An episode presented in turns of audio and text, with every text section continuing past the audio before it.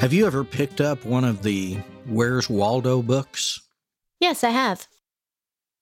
Well, those of you who haven't, it's uh, about the geeky guy with glasses in a red and white striped stocking cap who is placed in various crowded scenes, and the reader's job is to see if they can find him. Well, how about a game of real life? Where's Waldo? But instead of Waldo, we're going to be talking about Jimmy Hoffa. The disappearance of Jimmy Hoffa has inspired its fair share of jokes, parodies, TV documentaries, podcasts, movies, and books. And yet today, almost 46 years after he was spotted pacing back and forth in front of his car at a Detroit restaurant, no one knows where he is. A Florida swamp? Beneath Section 107 of Giant Stadium in East Rutherford, New Jersey? At the bottom of one of the Great Lakes? Underneath a house in a quiet Detroit neighborhood? In a New Jersey junkyard? Under an above ground swimming pool?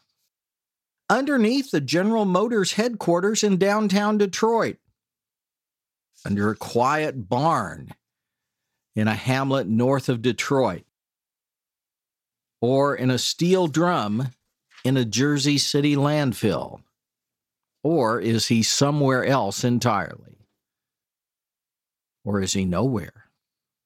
Anyway, sit back and mix yourself a godfather and listen to the curious mystery where is Jimmy Hoffa? James Riddle Hoffa was born in Indiana in 1913. His father was a miner who died of lung disease when Hoffa was only seven years old. Two years later, his mother moved the family to Detroit. Young Jimmy dropped out of school when he was 14 years old, and he began working full time at manual jobs to support his family. He eventually found work with a grocery store chain in Detroit. And like most jobs back then, the pay was low and working conditions were dangerous. He decided to join a union and he worked to organize that whole grocery chain for the International Brotherhood of Teamsters. Partly because of this, he was fired from his job in 1932. But his organizing activities caught the eye of the leaders of the Teamsters Union, and they were impressed with his ability, so they hired him to become an organizer. During the 1930s and 40s, the Teamsters grew to become the largest union in the United States. By 1950, they had over 1 million members representing drivers and other workers in the transportation industry. And Jimmy Hoffa developed the strategy that drove most of this growth. In 1946, he became the president of Local 299 in Detroit. This was despite the fact that not once had he ever worked as a truck driver. But he combined his local with other locals around the Detroit area and eventually became the head of all Michigan Teamsters. In 1952, in Los Angeles, he was elected vice president of the National Union. As the union expanded, organized crime gained a foothold through deals to control the pension fund and payoffs from local officials. Hoffa was forced to deal with them as he assumed the presidency in 1957, after the previous president, Dave Beck, was indicted for fraud. But Hoffa had his own legal troubles. He was investigated by a Senate subcommittee in 1957. The attorney for the subcommittee was an aggressive young lawyer from Massachusetts named Robert Kennedy he and Hoffa had several run ins. At times, they threatened to beat each other up on national television. At one point during questioning, Hoffa asserted his Fifth Amendment rights against self incrimination over and over and over. Finally, Bobby Kennedy said, You know, Mr. Hoffa, you remind me of a little girl hiding behind your mother's skirts. Hoffa challenged him to go outside the Capitol and fight. Kennedy had to be restrained from following him outside and doing just that. He was indicted for trying to bribe a senator's aide, but was acquitted. But he had made an enemy for life. And in 1960, this skinny young lawyer, whom Hoffa threatened to kill several times, had a brother who was elected President of the United States. And Jack Kennedy appointed his little brother to be Attorney General. And as he investigated organized crime, Bobby Kennedy tied Hoffa to several mafia figures. And in fact, he established a Get Hoffa squad in the Justice Department. And in 1963, Bobby Kennedy got his man. Hoffa was convicted of attempted bribery of a grand jury uh, member, of conspiracy, and three counts of mail and wire fraud related to the Teamsters Pension Fund. He was sentenced to 13 years. He finally went to prison in late 1967, and his vice president, Frank Fitzsimmons, took over the union. The original plan was that Fitzsimmons would just be a figurehead, following Hoffa's orders. Hoffa would continue to be in charge and run things from his prison cell. Fitzsimmons went along for a bit, but eventually got tired of taking orders and took control of the Union himself. In 1971, there was a new president, Richard Nixon, and the Teamsters who had normally supported Democrats in all the local elections and national elections, decided to support Richard Nixon. Nixon commuted Hoffa's sentence to time served, and he was released from prison on the condition that he not engage in direct or indirect management of a union until his original sentence would have been up in 1980. As soon as he was released from prison, Hoffa claimed that he was not bound by Nixon's condition about refraining from Union activities. And by 1973, he had laid plans to seize control of the Union and its presidency once again. But not everyone was happy with the prospect of Hoffa coming back into leadership. Frank Fitzsimmons and the current leadership liked being in charge. In addition, they had built their own alliances in locals around the country. And the mafia had cut deals with the present leadership regarding the pension fund, which they used as their personal money laundering operation. The gangsters had a sweet deal with Frank Fitzsimmons and Union leadership, and they certainly weren't overjoyed with having to deal with Hoffa again. As he attempted to take control of the Union, he reached out to an associate named Tony Provenzano, a Union leader that he had met in Detroit. And Provenzano was also a captain in the New York City Genovese crime family. He warned Hoffa, stay away from the Union, or I'll pull out your guts and kidnap your grandchildren. Hoffa and Provenzano were at war Two members of the Detroit mob, Anthony Giacalone and his brother Vito, tried to mediate between Hoffa and Provenzano. On July 30th, 1975, they set up a meeting with Hoffa at the Machus Red Fox restaurant in suburban Detroit. This was the place where Hoffa's son had had his rehearsal dinner a few years before. The meeting was set for 2 p.m. Between 2:15 and 2:30, Hoffa called his wife from a payphone at a hardware store across the street. He was complaining that Giacalone hadn't shown up yet. He'd been stood up, and he assured his wife that he'd be home by four o'clock to grill some steaks for dinner. Sometime between 245 and 250, Hoffa was seen getting in a car with three other people. And that was the last time anyone saw James Riddle Hoffa. At 7 a.m. the next morning, his wife called her children and said that their dad had never come home that night before. As soon as she told her daughter, her daughter got in the car, and on the way to her mother's house, she had a vision. She saw her father, slumped. He was dead, and he was wearing a dark colored, short sleeved polo shirt. Strangely, that's exactly what he was wearing when he left the house the day before. They called his limo driver, who went to the restaurant and found his car. It was unlocked. There were no signs of a struggle, no sign of anything amiss. But there was no sign of Jimmy Hoffa. At 6 p.m., his son, James Jr., filed a missing persons report. The Michigan State Police and the FBI began an investigation. The Hoffa family offered a reward of $200,000 for any information leading to the disappearance of their husband and father. That reward has never been claimed. The police talked to the witness who saw Hoffa get into a car.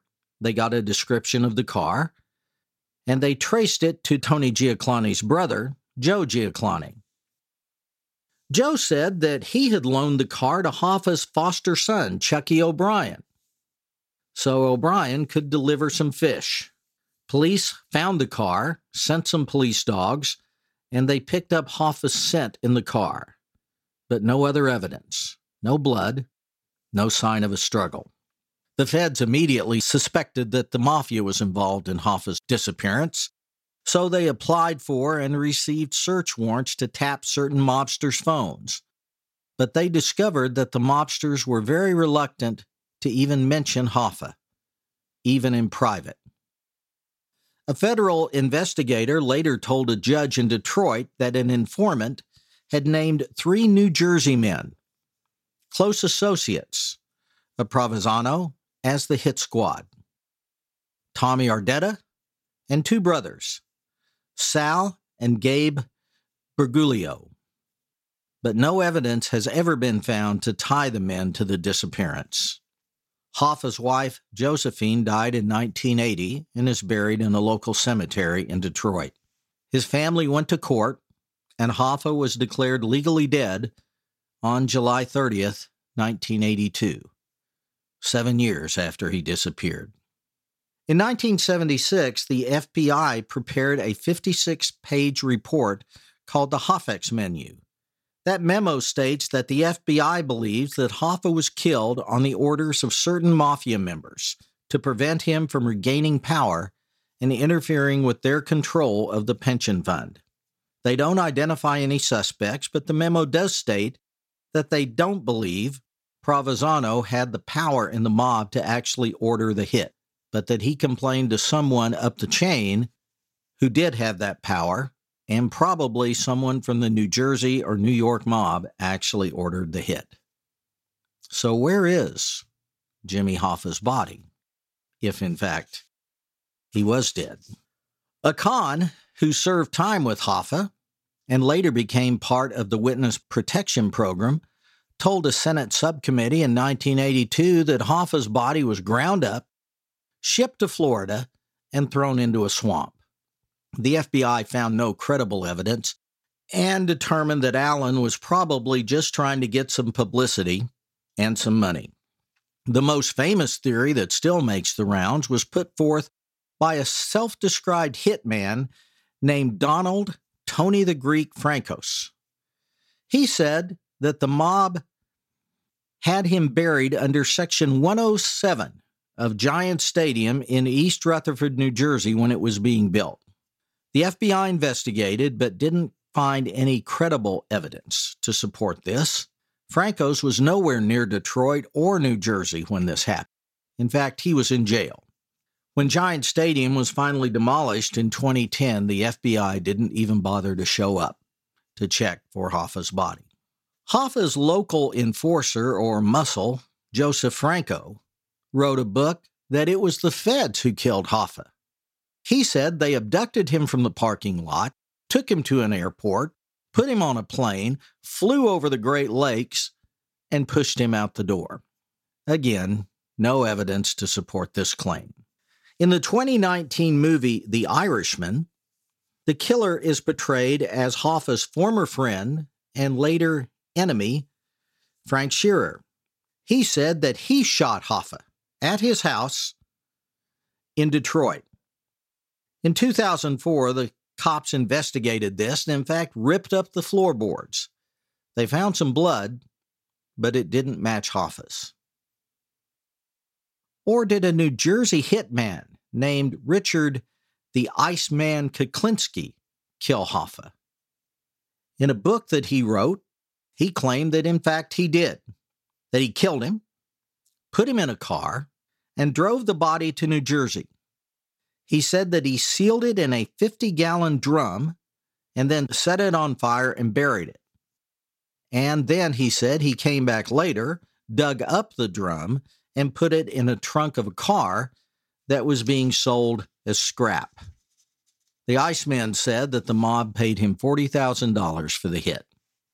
The FBI investigated this and they don't find it credible either. They believe that the Iceman simply made this up to sell books. Another former mafia guy, Tony Zerilli, told his lawyer that Hoffa was buried beneath a concrete slab in a barn in suburban Detroit. The feds brought down a backhoe and dug up the slab. Nothing. Richard Powell, another convicted killer, said that Hoffa was buried underneath an above ground swimming pool in suburban Detroit. Again, the feds went to the pool, brought in some heavy equipment, demolished the pool, and dug up the slab beneath it. They found bupkis. In a 2011 book, Marvin Elkind, who describes himself as a chauffeur and goon for mob bosses, claims that Hoffa is buried beneath the Renaissance Center, the headquarters of General Motors in downtown Detroit. Needless to say, the feds have not destroyed the Renaissance Center and dug it up. They don't, don't find Elkind credible either. But then, just last year in 2020, a former New York Times journalist named Don Moldea went to the FBI. He's written extensively about Hoffa and his disappearance, and in his investigation, he found a man named Frank Coppola, whose father worked at a landfill in Jersey City, owned by a gangster named Phil Moscato. He claims that in 2008, his father was dying of respiratory disease. Shortly before his death, he called his son to his bedside and told his son the tale. He said that in 1975, some men in a limo told him that very shortly a truck would pull up and that Hoffa's body would be inside. Moscato was one of those men, and he told Coppola that it was going to be his job to bury the body. And in fact, he pointed out exactly where he wanted the body buried in the northwest corner of the landfill. Coppola was worried that someone might have seen Moscato at the dump. They might have seen him pointing. So after Moscato and his cronies left, Coppola got a backhoe and dug a huge trench not where Moscato told him to, but several hundred yards away. He got a 55 gallon drum due to the fact that I guess rigor mortis had already set in and Hoffa's body was stiff. They couldn't put him in head down. So they put him in the trunk feet first, or not the trunk, the drum, and they sealed it. And then he buried him. The landfill was a Superfund site and eventually was cleaned up and now is, is a park just underneath an expressway in New Jersey. When Moldea went to the FBI and told them this, they brought in subsurface radar equipment and according to a worker at the dump, which is now owned by another waste management company, the FBI found using underground radar what looked to be several barrels. They immediately ordered the landfill company to dig up the barrels. They took custody of them and drove away. That was in October of 2020. No response yet from the FBI about what they did or didn't find. So maybe, just maybe, soon we may know what happened to Jimmy Hoffa. Or not. Now, Dad, I, I'm confused because I thought Jim Carrey reported on the body of Jimmy Hoffa being found in Bruce Almighty. So I'm going to have to watch that movie again. You don't because I'm- remember? no, I don't. Oh my gosh. I'm sure if Jim Carrey said it, though, it's got to be true. So, I mean, maybe this whole podcast could have been a lot shorter. We could have just Right. quoted the movie. Well, in the movie, you know, when he's God, he he needs an interesting news story because Steve Carell is getting all the good stories. I see. So he manifests that Jimmy Hoffa's body be there and the dogs find it and they dig up the body. So Ah, anyway. where did they find it? at a park, Oh. but it was in New York. I think isn't that movie in like New York or something? I don't know. Yeah, it was I- obviously a I'm- joke. yes, I'm I, I'm ashamed to admit that you know Bruce Almighty winning so many Academy Awards that I've not actually. It's been so long since I've seen the movie. I I'll have to watch it again. I watched it so many times Yes. that I remember it very well. Anyway, well, this was interesting because literally the only thing I knew about Jimmy Hoffa was Bruce Almighty until, you know, I Mhm. researched for this. So this was fun.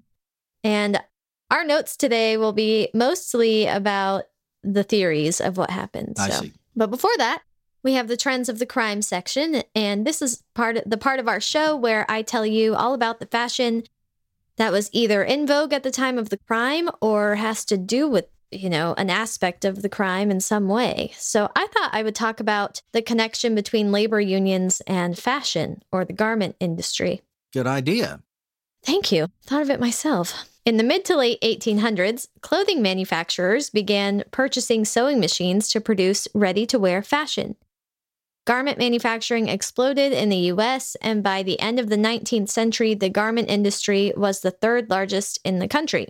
Poor working conditions in garment factories began to be exposed in the mid 19th century, and unions developed. This is a quote from the article A Stitch in Time Sewing and the Evolution of Labor from the Dutch Label Shop. An 1872 Boston investigation reported that there was little or no ventilation in garment sweatshops. Many windows and doors were locked, and many workers did not have access to toilets or drinking water. Yet no significant changes occurred as unions began to strengthen. End quote. The International Ladies Garment Workers Union was developed in 1900. It played a key role in labor rights movements. And perhaps the uh, biggest piece of history that has to do with the garment industry and uh, the, the Garment Workers Union was the Triangle Shirtwaist Factory fire in 1911. I know you've heard of this, I'm sure. Oh, sure. On March, this is a, another quote from the article. On March 25th, 1911, a dropped cigarette caused the Triangle Shirtwaist Factory to go up in flames. Although the blaze was quickly extinguished, it claimed 146 victims, the majority of them young women between the ages of 14 to 23. They were unable to escape the factory because several exit doors were locked from the outside to prevent unauthorized breaks. There was only one fire escape, and one of the two elevators ceased running. In 1938, the Fair Labor Standards Act imposed a minimum wage and required overtime pay for more than 40 hours of work per week. Partially as a result of this law, garment manufacturing was moved offshore to East Europe and Asia, where there are fewer restrictions and regulations, which in turn just creates these problems in other countries. So it's And it- really a mess. And isn't that where the majority of clothes are now manufactured Yes. Offshore Asia? You're- Yeah. and that's why thrifting is so encouraged now and uh, slow fashion which is ethically sourced companies and often it's the clothes that are more expensive uh, because they're more expensive to make and because they have fair working conditions and they pay their workers fairly uh, but the clothing is more expensive but it's it's very difficult i tried to ethically shop it didn't last long because it's really hard living in the us as a middle class person. I mean, you want cute clothes and you want them for cheap. So it's it's really difficult. Yeah, the the whole uh, labor movement really got started because of the um, the International Ladies Garment Workers Union around the turn of the 19th to 20th century, and um, for the first really 25 to 30 years of of that century, um, there were a number of riots. There was a lot of unrest. Uh, the owners of businesses believed that labor was that the labor unions were actually fronts for communism, which was spreading in Europe in in the first part of that century. Um, one of the first unions that tried to pull together all the unions in this country was called the International Workers of the World, uh, IWW, and they called them Wobblies. And there, there was evidence that some of these people were communists or socialists, and uh, management and owners of businesses used that to really suppress the unions. Uh, there were you know, uh, many times there were strikes, and the police would um, would come in guns blazing and and kill workers to break the strikes. It really wasn't until uh, after the Great Depression and, and the New Deal that uh, that labor unions began to be recognized and became a powerful political force in this country. So it was just a, um, for about 20 or 30 years, that was a huge, uh, there was a lot of social unrest in this country. I'm, I'm looking behind you. There's a book behind you called The Bully Pulpit by Doris Kearns Goodwin.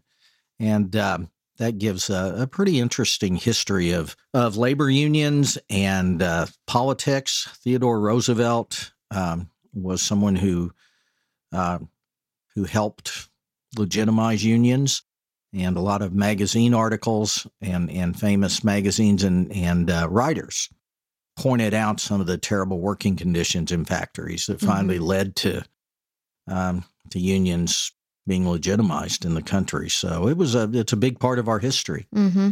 And um, who is the is that that's not Theodore Roosevelt? No, that's, that's Theodore, Theodore Roosevelt. Roosevelt. on top. I believe that's William Howard Taft, who is oh, his yeah. successor. Okay. Yeah, definitely. Um, I guess I didn't realize that the whole labor movement really started with the garment industry. And mm-hmm. as someone who, you know, studied fashion in college, we did spend a lot of time learning about the the garment industry in the 19th century and and how it's continuing now, but overseas. And it's really pretty scary and messed up. Not only just the working conditions, but also the pollution that comes from it and mm-hmm. the harm it's doing to the earth. So, right, and child labor is still a big mm-hmm. deal. Um, you know, part of the labor reform in this country was imposing uh, minimum hours of work for children, and that was just fought and fought and fought for years.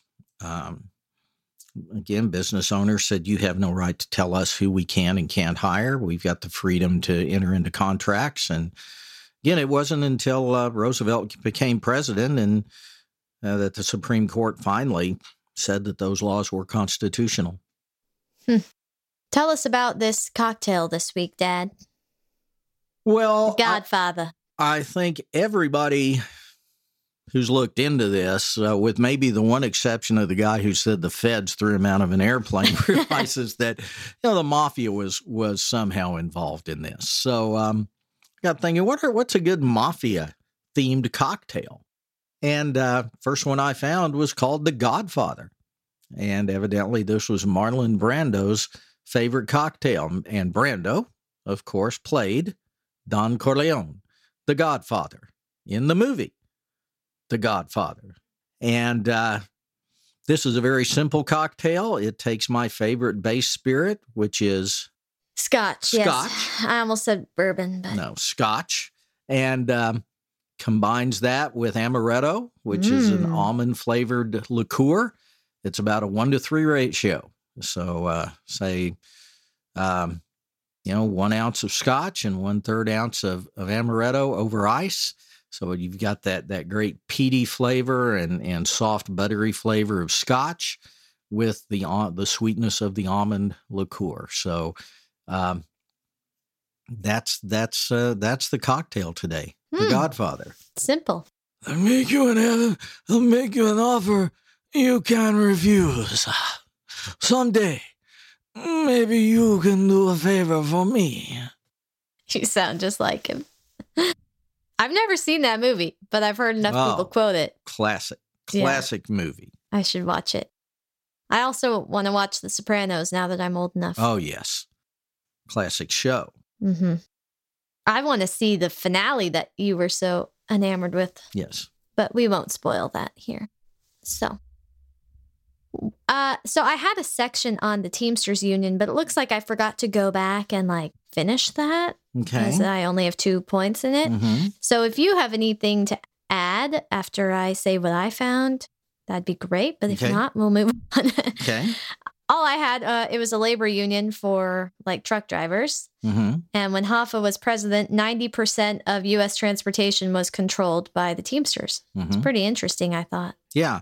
Um, yeah. It's, uh, do you know where the name Teamsters came from? I do not. Well, uh, before before automobiles were were the major form of transportation, uh, freight was delivered in wagons with teams of horses pulling the wagons, and so wagon drivers were called, Teamsters. and so that's the uh, that's the origin of the name. And uh, the Teamsters not only um, not only uh, represent drivers, they represent you know really anyone uh, involved in the transportation industry, like dock workers, you know, Hmm. people who load uh, and unload uh, freight. They represent uh, airline pilots, bus drivers. So they they've expanded from just truck drivers to really anyone hmm in in the um, in the transportation industry, and they were the largest union in the in the country. And by the by the 1940s, um, a lot of the unions ar- around the country representing all sorts of different workers came together under an umbrella organization called the American Federation of Labor, or uh, the CIO. And I oh I just I've lost Congress of Industrial something uh, the AFL-CIO, and um, of course they wanted the Teamsters to to become part of that since they were the largest union. But uh, the Teamsters by that time had developed quite a reputation of uh, having ties to organized crime and being very uh, uh, loose with their their workers' uh, funds, their pension fund, and things like that, and. Um, they wanted the Teamsters to reform, and Jimmy Hoffa said, "No, I'll think about it," um, but didn't do anything. And so finally, the AFL-CIO kicked the Teamsters out. So they are still the one major union that's not part of um, Hmm. the large umbrella organization of, of unions in this country. Uh, I'm thinking of part of the office where the warehouse workers start. Mhm. They talk about they want to unionize, hmm but then the boss is like, if you unionize, you'll get fired or something. Why do corporations not like? Is it because the unions demand better conditions or? Well, better conditions, better pay, um, and um, you know they they negotiate contracts. So now now here's something you may not know about me. Well, hold on. Sorry. Is a corporation allowed to say you'll get fired if you unionize? No, that's against the law. Okay, that's against that's what I uh, thought. That that's against the law that you mentioned a while ago. So there there are you know very it's a set process on what corporations can't do. If someone wants to unionize, they they certainly have the right to do it. You can't be fired for engaging in in union activity. But anytime a business wants to unionize, um, the business really fights it. So they Mm, call the they have the right to call their employees together and say i know they i know you're being approached about unionizing. Here's why you shouldn't do it. Oh, you know we're if you unionize you know if if if uh company if the union wants you to go on strike you're going to have to go on strike. You're going to lose money. Uh, you know we're prepared to offer you salaries better than the union can give you and you know we're really looking out for your welfare so it, it becomes a political thing between the union saying you can't trust these people and and the worker and companies saying you know if you unionize we may have to shut down if they negotiate a huge contract and we can't and we can't afford it you know, we'll go overseas or we'll shut down. So if you want to protect your okay. job, don't join the union. Whereas the union says if you want to keep that job, you better join the union. So it's a it's a huge uh, And that's what she was saying in the show. I just misinterpreted it. mhm. What do I not know about you? I am a Teamster. what? I am a I member. wondered. I am a member of the Teamsters Union. Whoa. You know, as you know, when I retired from the law practice, I began working for a school bus transportation company, Uh-huh. and uh, so I am a dues-paying Teamster right now. So cool. You should get a tattoo. Well, you know, I was hoping that when I joined the union, you know, they'd give me a secret handshake Uh huh. and also tell me where Jimmy Hoffa is buried, but uh, That would have been really Yes, great for they- this episode. they didn't. It, it didn't happen. So, you know, I am a proud Teamster right now. Are you a proud mafia member? Probably can't divulge yeah, that we can't really talk about we can't really talk about things like that right now. right, right. For for our own safety, I see. But you know, I might be willing to make you an offer you can't refuse. I do a favor for you, you do a favor for me. How about that? Let's get into these theories. I think so I I oftentimes for for our unsolved cases, I hmm. find a lot of my information from BuzzFeed unsolved YouTube videos. yes. So and you you two often say the same things, but it's usually in like there's some differences. So Mhm. we'll still go over what I Okay. have. And I uh, it's also quite possible I wrote things down wrong because I'm typing and anyway. Theory one. Killed by Roland McMaster and Salvatore Briguglio. Briguglio. hmm How do you say that? I would call it uh, Bergoglio. Briguglio. Yes. yes. Mm-hmm. So this was at a horse farm. Was this the one you were talking about with the farm? Mm-hmm. Okay. Yeah. They put the body in a trunk and then sent it to a mafia controlled landfill in New Jersey in a getaway transportation truck. The trucking company's president was a Teamster pension fund trustee. Sketchy. Mm-hmm. Yeah, that's the uh, that's the last one that I mentioned. In fact, Yes, that's okay. the, that's the one that just came to light in 2020. Okay. that um, that uh, his um, Hoffa's initial fight was with what what was his name Provolone Yeah, his nickname is Tony Pro. Tony so that's Pro. how I'll refer to him. that that Tony Pro is kind of a mid level mafia guy, and, Uh-huh. and the FBI doesn't think he had the power to actually order a hit. But he went to Briguglio, and Briguglio said, "Yeah, you know things are pretty sweet right now. We don't need Hoffa coming back. Let's get rid of him." hmm Well, I didn't know that was the one that came to light so recently. hmm So maybe that's the one I believe the most. But when we get to the other one, I believe the most. I'll Okay. say it, All and then at the end you can say what you Okay. believe. All right. Number two, Tony Pro ordered the hit on Hoffa because of conflict that occurred while they were imprisoned together in Pennsylvania. Tony Pro was thought to have been influencing Hoffa's successor in the Teamsters, Frank Fitzsimmons.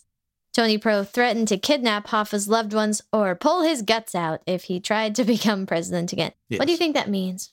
Pull your guts, guts out. out? Like your intestines? Yeah, you know, stick a knife in there and yank. Gross. I don't want to think about that. Anything to add with that one? Yeah, I know you mentioned that one. hmm Well, here's here's my thing. Um, why ship his body halfway across the country to New Mhm. Jersey? I mean, you know, you've killed the guy. He's you got him in a truck. What happens if the truck gets in a wreck? What happens if the truck breaks down? What happens if they're speeding and the cop pulls them over and smells a dead body? I Mhm.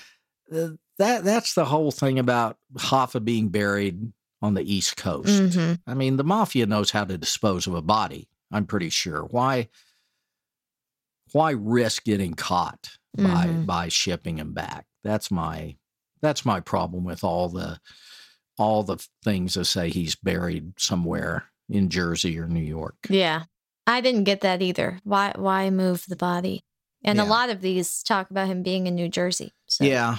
Um, the in in this theory, the idea is that the person who owned that um, that landfill um, was was a was a made guy, was connected, and that that's just where he disposed of his bodies. They Mm. called it. Uh, I can't remember the guy's name now, but they called it uh, whatever his name was, Uncle Something's dump. Okay. And that, you know, that was just a common place to dispose of bodies. Put them in a barrel, buried underground. And so the, the idea is, well, you know, hey, we got a place to dispose of. Nobody will ever find it. And that's Mhm. why they did it. Okay.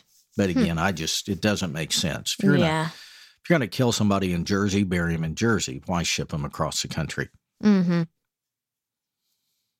Number three. This was the Iceman one. Hoffa was Mhm. killed by hitman and serial killer Richard Kuklinski, the Iceman. hmm And I won't retell what you said, but uh something there was something you didn't say.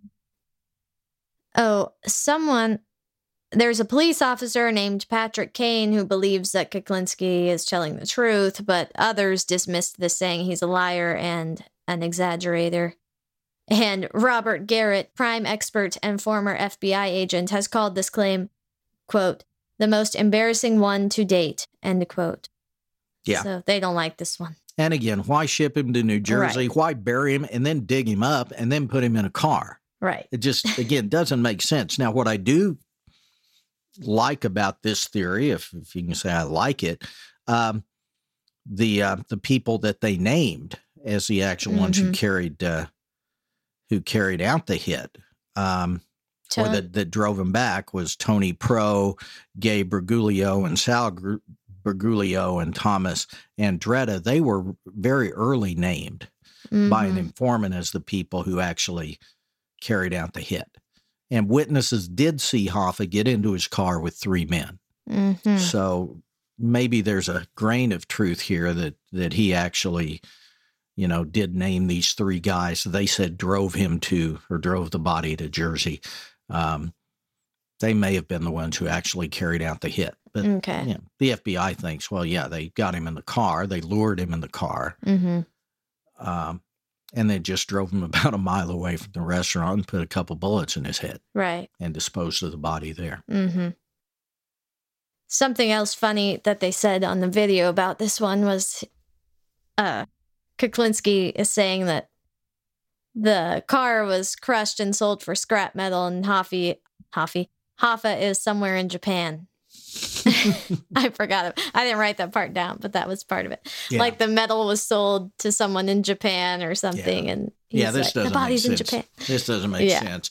And and um, the Iceman had a motive here. I mean, he'd written a book, and if if he can get reviews that said, "Hey, we know what happened to Hoffa," he's going to sell more books than Right. just, you know hits that no one knew about. So I, I Mhm. don't I don't give any credence to this one either. No. Number four, mob member Frank Sheeran, the Irishman, called Hoffa on orders from Russell, Russell Bufali- Bufalino. That's how you say it. Uh, and Russell Bufalino was like a top guy. hmm Hoffa used Sheeran to kill people to get rid of his rivals and secure his leadership in Teamsters. Uh, Sheeran picked Hoffa up from a restaurant, drove him to an empty home, and shot him in the back of the head as he walked inside. Sheeran left, and Hoffa's body was sent to a funeral home controlled by the mob where he was cremated. Sheeran felt very guilty for betraying Hoffa, but did so because he would also be killed if he refused. He said that he purposefully sat in the front passenger seat of the car to send a secret warning to Hoffa. Hoffa always sat in the front passenger seat, so Sheeran hoped that Hoffa would notice that there was something weird about the gathering. Hoffa's son believed his father would have entered the car with Sheeran inside, and he wouldn't have done that if it had been other suspects. It's possible Sheeran is telling the truth, but there is no blood evidence to prove it. This is the one I like. hmm Yeah.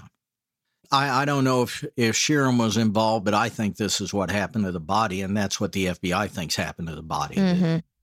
They got him away from the restaurant somewhere, either in a house or the woods somewhere, but they killed him and uh, either took him to this funeral home or there were industrial incinerators all around the area that they just took him there um, and and burned the body and then took the ashes and threw them in the lake or in the woods somewhere. No body, no crime. that's yeah. I think that's what happened. hmm Whether it was Sheeran or or someone else, I think clearly that's what happened. hmm Uh, this thing was probably over within an hour. Yep. And uh, I thought the part about the secret message was interesting. hmm Uh, Not that I would ever pick up on a message like that, but I don't know. I thought that was interesting. But but Hoffa's Hoffa's son, who by the way, do you know what he does for a living now? I don't. He is the president of the International Brotherhood of Teamsters, Oh, and he has hopefully been. The, he's not sketchy. No, he is very sketchy. Oh, good. He's he's he's constantly under investigation oh, himself. good. He went to law school. He went to the University of Michigan and became a lawyer, but he is 80 years old and has been the president of the union for 15 or 20 years. So he's picking up right where his father left off. But Great. uh, I But think he's he- made it this far. yes, and he knows not to get in a car with three men. Right. good.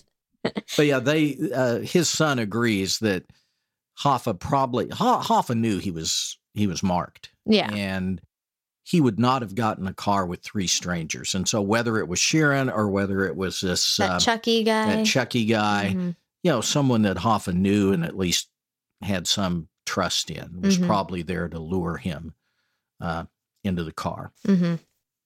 So yeah, the, at least the the outline of of this one is what I agree with too. Whether or not Sheeran was involved or you know the other three guys in Right. Jersey. Now he is not to be confused with our with our favorite Ed Sheeran. Okay. No. Don't want course not. anyone to think I'm accusing Ed Sheeran because I Yep. love him. hmm Number five. This one's weird. I don't totally get it, but I'll read it anyway. Was there a collusion between Nixon and the mob? I mean, I wouldn't put it past him. He was pretty shady too. Nixon wanted to be on the good side of the working class, and and the mob wants Hoffa out so they can be on the good side of the union. They don't want Hoffa to seize power in the union, so they get Nixon to put the ban on Hoffa. Nearly $1 million from the mob was sent to Nixon for the restricted Hoffa pardon. This money could have been used to cover up Watergate, but the mob payments were never confirmed. There's evidence that Hoffa was suspicious of this and could have been preparing to go public with the information that the mob paid off Nixon. And so that would be the main Mhm. motive. Yeah, I mean, I've heard that too, that there was some collusion between Nixon and, and the mob. Uh, and that's n- nothing to be, no surprise there. I mean, a lot of our politicians had mob connections, Mm. Democrats and Republicans. I mean, John Kennedy was pretty high connected with, with mob figures in Chicago. But uh, yeah, the, the thing about the Teamsters, they're one of the few unions back in the 60s who actually endorsed Richard Nixon. Most unions have traditionally been, um, uh, have they shown more favor to the Democratic Party, the working class party. Right. Uh, but um, yeah, the Teamsters, uh, the Teamsters did did endorse Richard Nixon, and uh, they thought that you know, well, let's get let's let's get Hoffa out of jail so he doesn't talk, but we'll get Nixon to make a condition of his commutation uh, that you don't get you you can't uh, you can't be involved in, in union leadership till 1980. Of course, Hoffa immediately thumbed his nose at that. He Mhm. said, "You yeah, you you commuted my sentence. You can't do that with conditions." He took it to the Supreme Court, and the Supreme Court did affirm Nixon's right to do that. But the question is, what would have happened if if Hoffa had lived and gone back in the Union? I mean, I Mhm. don't know if Nixon could take back the pardon and send him back to prison. It seemed a little far fetched to me. hmm But uh, you know, the other thing about Hoffa is once he got out of prison, uh, he was given his full Union pension Hmm. of one point seven five million dollars. So which yeah. is how much? 70 What year did he get out? 71 is when he was released. How much was it again? 1.75 million. 1971. $11,951,376.54 today. So, a lot of people think there was some negotiation around all of these things that, you know, Nixon will pardon you, you'll get your 1.75 million, you just can't be in union leadership anymore. And Hoffa agreed to it, but then as soon as he got down, he thumbed his nose at everything. And again, that that just served to piss off the mob and piss off the Teamsters. Um, so I, I don't think a lot of people missed Jimmy Hoffa except his family. Mm-hmm. when it was all said and done. He was trouble for the Republican Party. He was trouble for Nixon. He was trouble for the Union, and he was trouble for the mob. Mm-hmm. What if he didn't get killed, though? You mean he could be living on that same On island, island. with with John Kennedy and Marilyn, Elvis, they're all May- on the island. Yep, or maybe maybe he's down in Argentina with Hitler. And with the go-go dancer that Yes. he, he ran off with. Well, I suppose that's possible. I mean, he would be 108 years old right now, but you know, I didn't say what if he's still alive. I said, what if he didn't get killed? I was careful because I was like, he's probably way too old. so. yes. Well, he doesn't seem to me the kind of guy who would just go quietly into the night. yeah, clearly. So So no, I. I, I think I think Jimmy Hoffa is uh, scattered into a million molecules of ash, probably at the bottom of one of the Great Lakes, or just in some wooded area around Detroit. Did you know who he was? Like, did you know? Because in the video, they were talking about how he was seen by a lot of people, or he was, uh, a lot of people had witnessed him being at that restaurant because he was recognizable. So, Mhm. Would you have been able to recognize him in the 70s, do you think? I think so. Yeah, I mean, Was he like in the newspapers oh, or all how? the time? Okay. I mean, from from the time he was assumed control of the Union. And Bobby Kennedy was out to get him. I mean, he was constantly at war with the Kennedys. So, uh, yeah, he was he was on the news a lot. He was in the papers a lot. You know, constantly being indicted for crime. So, yeah, he was a recognizable figure, It's weird because now, and particularly in Detroit. I mean, Yeah. his hometown. right? It's that's weird to think about for me because now anybody can be famous with social media. So there are so many famous people that I have no idea who they are, and there's people I think are famous, but like uh, other people even my age would have absolutely no Mhm. idea who they are. So kind of funny that in the 70s like you had to really be famous. And he was. He was Yeah. on the cover of Time magazine, Newsweek, constantly in the paper, on the evening news. Uh, Hmm. And he had this. He had this tough guy voice too. hmm Um, I want to look up what he, a- sounded like. He was a scary guy. Ugh, he looked scary pictures. I'll finish off with a few items in the media I found about Jimmy Hoffa. I know you'd like this. 1992 film Hoffa starred Jack Jack Nicholson. as. Jimmy Hoffa. Bet that's good. Let's go outside, Kennedy. We'll get it on right here. I'd like to see that movie. Bruce Almighty, of course, I mentioned at the beginning. Uh, that's that's a light one, but I love that movie. So, and then we have I didn't know that this is what this movie was about. 2019, The Irishman on Netflix. Uh, it was about the Irishman, of Mhm. course, and Jimmy Hoffa was portrayed by Al Pacino. Yeah. Mhm. So I bet that was good. Yeah. I didn't watch it because isn't it like four hours long? Mhm. Yeah, so I didn't watch it. That's that's a little too much for me. I did just see Al Pacino in the new Lady Gaga movie though. It's really good. Yeah. About Gucci. There you go. Uh Father, Son, House of Gucci. That's my favorite part. Thank you all for listening. This was really fun. Uh, I know we took a long break. There's a lot of stuff happening. You know, we had Thanksgiving and Christmas coming up. So I'm sure we won't record around. We're going out of town for Christmas. So might take a little break there too. But you're Well, who- welcome. We're back well, who's next? next week. Ooh, I'm excited. Yes. Tupac. Okay. That'll be good. I don't know much about that one, but I know who Tupac was. Okay. We will see you all next week, and hopefully tonight Yes. we get a big win That's for right. the Chiefs. The Denver Broncos are coming to town. They're going down. Yep. Do hate Denver. Mm-hmm. Go. Good Chiefs. This has been Cocktails of Crime and Fashion. If you're enjoying our show, please leave us a five star rating and review on iTunes, Spotify, or wherever you listen to the show. Join our VIP Facebook group, Cocktails of Crime and Fashion VIP, to discuss cocktails, crime, and fashion, and to watch exclusive video content. Follow us on Instagram at Cocktails of Crime and Fashion. We also have merch. There's a link in the episode notes. Cocktails of Crime and Fashion was written and produced by Mike Norlin and Macy Norlin Burkett. Our editor is Don Bailey at pretendmachine.com. Thank you to Alex Joaquim for composing our theme music and to Kaylee Bitter for designing our cover art.